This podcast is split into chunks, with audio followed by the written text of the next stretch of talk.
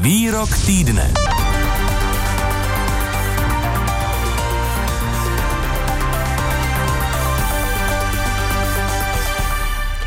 Americký prezident Joe Biden promluvil v kongresu u příležitosti prvních 100 dní své vlády. Promluvil později od zvolení než předcházející prezidenti. Hrdě prohlásil například, mohu oznámit národu, Amerika se dala znovu do pohybu, mění nebezpečí v možnost, krizi v příležitost, překážku v sílu. Amerika znovu povstává, dáváme přednost naději před strachem, pravdě před lží, světlu před tmou. Po sto dnech zachraňování a obnovy je Amerika připravena ke startu. Znovu pracujeme, znovu sníme, znovu objevujeme, znovu vedeme svět. Joe Biden také opět propagoval rozsáhlé veřejné investice, které podle něj pomohou Spojeným státům americkým stát se vítězem v 21. století. A kde vezmeme peníze na tvorbu pracovních míst a podporu rodin, aniž bychom zatížili deficit? Nezvýším daně nikomu, kdo vydělává pod 400 tisíc dolarů ročně, ale je čas, aby korporátní Amerika a nejbohatší 1% Američanů začalo platit spravedlivý díl. A ve vysílání Plusu teď vítám amerikanistu Jakuba Lepše z New York University in Prague. Dobrý den přeji. Dobrý den. Pane Lepši, jak si z vašeho pohledu po těch 100 dnech vede nový americký prezident? Tak po jeho nástupu do Bílého domu v lednu všichni samozřejmě v první řadě čekali, jak se bude vyvíjet ta situace ohledně koronaviru eh, a to zejména ohledně očkování. To je ta v daný moment nejlepší karta, jak s koronavirem naložit. V tomto ohledu, ať už je to nějaké částečně štěstí, že přece jenom americké instituce za to zodpovědné korporace a všichni, kteří se podílí na té distribuci, že dobře pracují, tak je částečně díky tomu, že Joe Biden tomu dal obro, opravdu velkou prioritu, se jemu a Americe daří. Takže on původně oznamoval plán prvních 100 dní 100 milionů vakcín, které američané eh, dostanou vpichnuty eh, do těla. Eh, ten plán překonal on a Amerika více než dvojnásobně. Dokonce Amerika se potýká s problémem, kdy my můžeme pouze tiše závidět, že někde se vakcíny kazí, protože není dostatek zájemců. To je dokonce teď největší výzva pro Ameriku, aby se další američané nechali očkovat, kteří mají například nějaké pochyby. Z tohoto pohledu se Joe Bidenovi daří velmi dobře. Z pohledu ekonomického stavu voliči v první řadě vždycky v Americe hodnotí stav ekonomiky. Ten byl loni velmi špatný kvůli koronaviru. V tento moment se Americe docela daří navzdory tomu, že globální ekonomika je pořád ve vachrlatém stavu díky tomu koronaviru. Hmm. No a v zahraniční politice řekl bych, že se daří také docela dobře, ač nějaké problematické uh, oblasti jsou. Největší problém s imigrací přes mexicko-americkou hranici a například v oblasti uh, čínské politiky američané zatím hodnotí Joe Bidena jako poměrně neúspěšného. Hmm, hmm. Biden se už během kampaně a i posléze v úřadu zmiňoval o tom, v čem se bude od Donalda Trumpa Trumpa lišit. V čem se teď po těch 100 dnech v reálu skutečně liší a v čem na Donalda Trumpa naopak navazuje?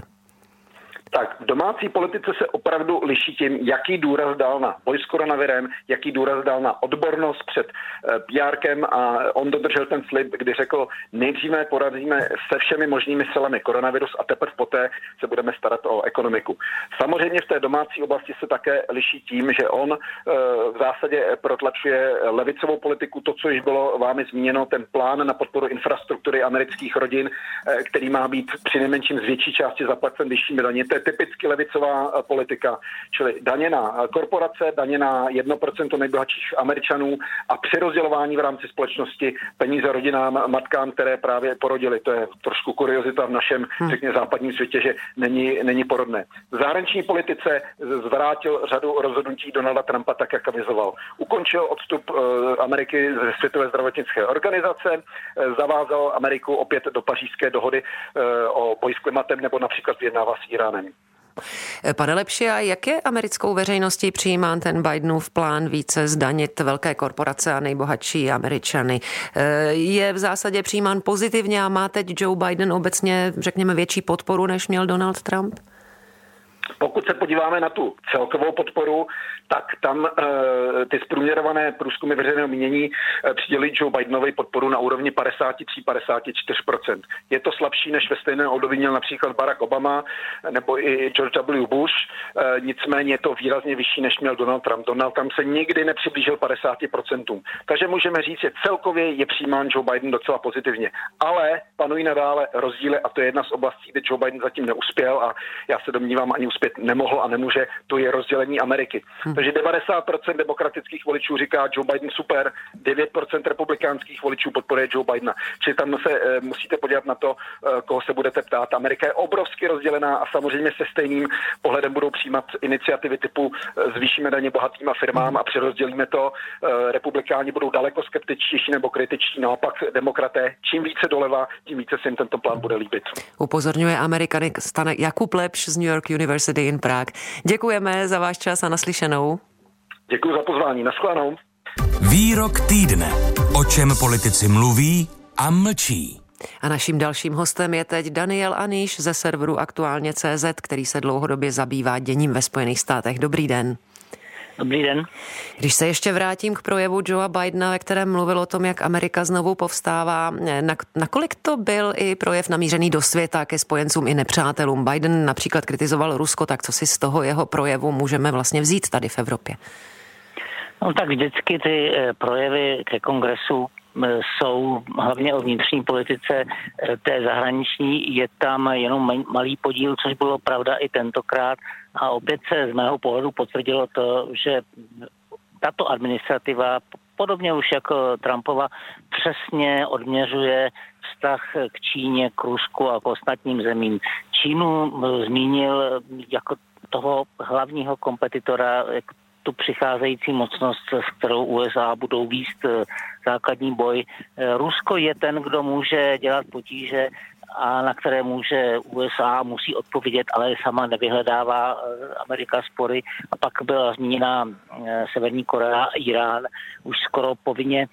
A můžeme si z toho vzít to, že pokud v něčem pokračuje uh, politika zahraniční USA setrvalé od Trumpovy k Bidenové administrativě, tak je to to rozpoznání, že příštím uh, příštích desetiletích to bude před tlačování s Čínou. Uh-huh. A ukázalo toto první setkání e, zástupců Bidenovy administrativy ministra zahraničí e, s jeho protěžkem e, na Aljašce, kde bylo velmi ostré. Uh-huh. A e, sám Biden řekl, e, ještě mimo vlastně ten oficiálně vydaný projev od od Bílého domu e, zmiňoval prezidenta Xi e, čínského, e, že on je smrtelně vážný v tom, že říká, že Čína bude tou příští silou.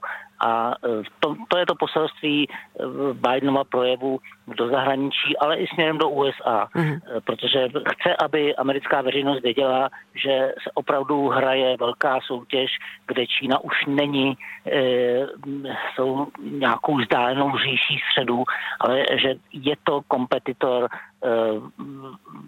soutěži o globální vedení. Mhm, rozumím. Přestože jste popsal teď ty hlavní priority americké zahraniční politiky pod novým vedením, tak se chci také zeptat, co a jak se změnilo v americko-českých vztazích po nastoupení Joea Bidena do úřadu?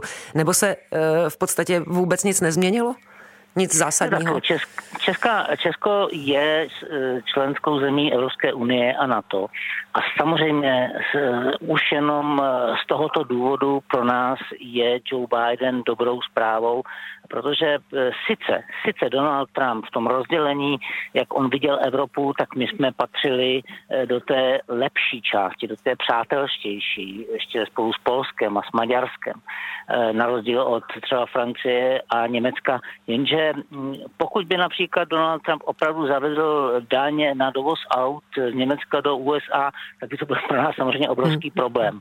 Pokud Donald Trump spochybňoval závazek pět atlantické smlouvy o společné obraně, tak by to opět pro nás byl problém. Takže už jenom z tohoto důvodu je e, prezidentství Joe Bidena pro Českou republiku lepší, ale přímo, když vezmu teď tu americko-českou relaci, tak bych řekl, že se nic moc nezměnilo. Bavíme se už od konce radarů a od konce tendru na Temelín, uvidíme, co bude z Dukovany, že v českoamerických mhm. vztazích schází to velké téma. A to opravdu schází. Mhm. Žádné není a uvidíme, co bude dál.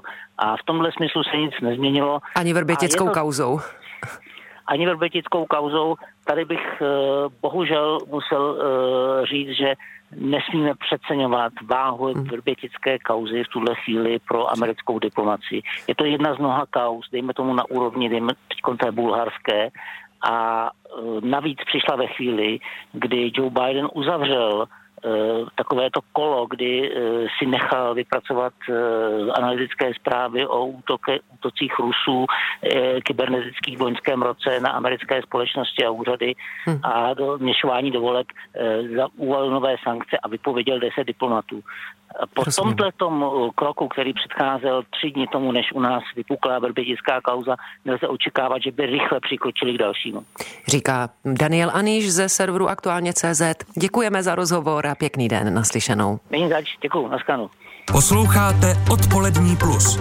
Nejnovější události v rozhovorech a reportážích. Každé všední odpoledne od 14 do 18 hodin na Plusu.